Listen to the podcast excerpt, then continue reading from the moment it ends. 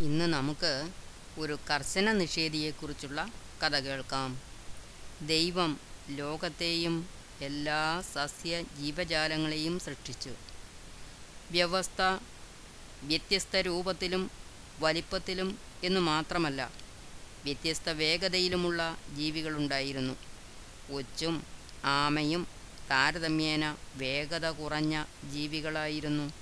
അതിലുപരി ആമ വളരെ വിരസനും അലസനുമായിരുന്നു. പൂർണമായും അത് ഒരു അലസനായ ജന്തുവായിരുന്നു. സർവേശ്വരൻ എല്ലാം തന്റെ സംതൃപ്തിക്കൊത്തവണ്ണം സമ്പൂർണമാവണമെന്ന് കണ്ടു. വളരെ ഗംഭീരമായ ഒരു സദ്യയിൽ പങ്കെടുക്കുന്നതിനു വേണ്ടി അദ്ദേഹം എല്ലാ ജീവികളെയും സ്വർഗത്തിലേക്ക് ക്ഷണിച്ചു.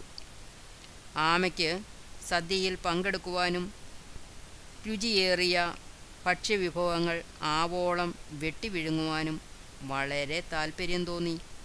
പക്ഷേ അവന് തോന്നി ഞാൻ എന്തിന് അത്രത്തോളം നടക്കണം? ഞാൻ എന്തായാലും പോകുവാൻ ഇഷ്ടപ്പെടുന്നില്ല. ഇതാ എന്റെ വീട്. വളരെ ഊഷ്മളവും ശാന്തവുമാണ്. ദൈവത്തിന് ഇത്രത്തോളം ഊഷ്മളതയും സുഖവും സ്വർഗത്തിൽ സജ്ജീകരിക്കാനാകുമെന്ന് എനിക്ക് തോന്നുന്നില്ല. എനിക്ക് പറ്റിയ ഏറ്റവും വലിയ പ്രസന്നമായ സ്ഥാനം എന്റെ വീട് തന്നെയാണ്. ആമ സ്വർഗത്തിലേക്ക് പോയില്ല. എല്ലാ മൃഗങ്ങളും സദ്യയിൽ പങ്കെടുത്തു. സർവേശ്വരൻ ആ ശാലയെ സൂക്ഷ്മാവലോകനം ചെയ്യുമ്പോൾ ഒരു ജീവി മാത്രം വന്നില്ല എന്ന് മനസ്സിലാക്കി. അത് ആമയായിരുന്നു. ഒച്ചുപോലും സദ്യയിൽ പങ്കെടുത്തു. സർവേശ്വരന് ദേഷ്യം വന്നു. അദ്ദേഹം മാലാഹമാരോട് ആമയെ ഉടൻ തന്നെ തന്റെ മുമ്പിൽ ഹാജരാക്കുവാൻ പറഞ്ഞു. മാലാഹമാർ അപ്പോൾ തന്നെ ഭൂമിയിലേക്ക് വന്ന് ആമയെ കൈകളിൽ താങ്ങിയെടുത്തുകൊണ്ട് സർവേശ്വരന്റെ മുന്നിൽ കൊണ്ടുവന്നു. ആമ അത്യധികം പേടിച്ചു. അത് ഭയം കൊണ്ട് വിറയ്ക്കുന്നുണ്ടായിരുന്നു.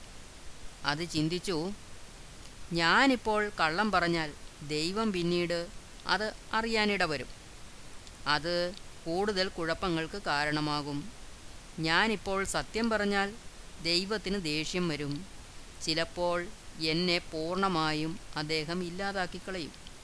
ഈ ആവേഗം എങ്ങനെ കുറയ്ക്കാനാകും? അവസാനം വാസ്തവം വെളിപ്പെടുത്തുവാൻ ആമ തീരുമാനിച്ചു. സർവേശ്വരൻ ചോദിച്ചു നീ സദ്യയിൽ വരാതിരുന്നതിന് എന്താണ് കാരണം? ഇനിയും നിനക്ക് ക്ഷണം കിട്ടിയില്ലേ? സത്യം പറയണം. ഇടറിക്കൊണ്ട് ആമ പറഞ്ഞു പ്രഭോ എനിക്ക് എന്റെ വീട് വളരെ സുഖകരമായി തോന്നി. എന്റെ വീടിന്റെ ആശ്വാസവും ഊഷ്മളതയും എന്നെ അവിടെ തന്നെ തങ്ങുവാൻ പ്രേരിപ്പിച്ചു. വളരെ ദൂരം നടക്കുന്നതിനുള്ള ആഗ്രഹം എനിക്ക് ഒട്ടും തോന്നിയില്ല. അതുകൊണ്ടാണ് എന്റെ അസാന്നിധ്യം ഉണ്ടായത്. സർവേശ്വരന് കൂടുതൽ ദേഷ്യം തോന്നി. അദ്ദേഹം മാലാഹമാരോട് പറഞ്ഞു ഈ അലസനായ ജന്തുവിനെ തിരികെ ഭൂമിയിൽ കൊണ്ടുപോയി അവന്റെ വീടിനുള്ളിൽ ഇടുക. ഒരു കാര്യം കൂടി വീടിന്റെ മേൽക്കൂരയെ കൂടി അവന്റെ പുറത്ത് ഉറപ്പിക്കുക. അപ്പോൾ എവിടെയും സുഖകരമായി തന്നെ അവന് യാത്ര ചെയ്യുവാനാകും. കാരണം അവൻ സുഖം മാത്രമേ ഇഷ്ടപ്പെടുന്നുള്ളൂ. മാലാഹമാർ അതനുസരിച്ച് പ്രവർത്തിക്കുകയും മേൽക്കൂരിയെ അവർ അവന്റെ മുതുകിൽ ഉറപ്പിക്കുകയും ചെയ്തു. ആമയുടെ പുറന്തോട് അങ്ങനെ ഉണ്ടായതാണെന്നാണ് വിശ്വസിക്കുന്നത്.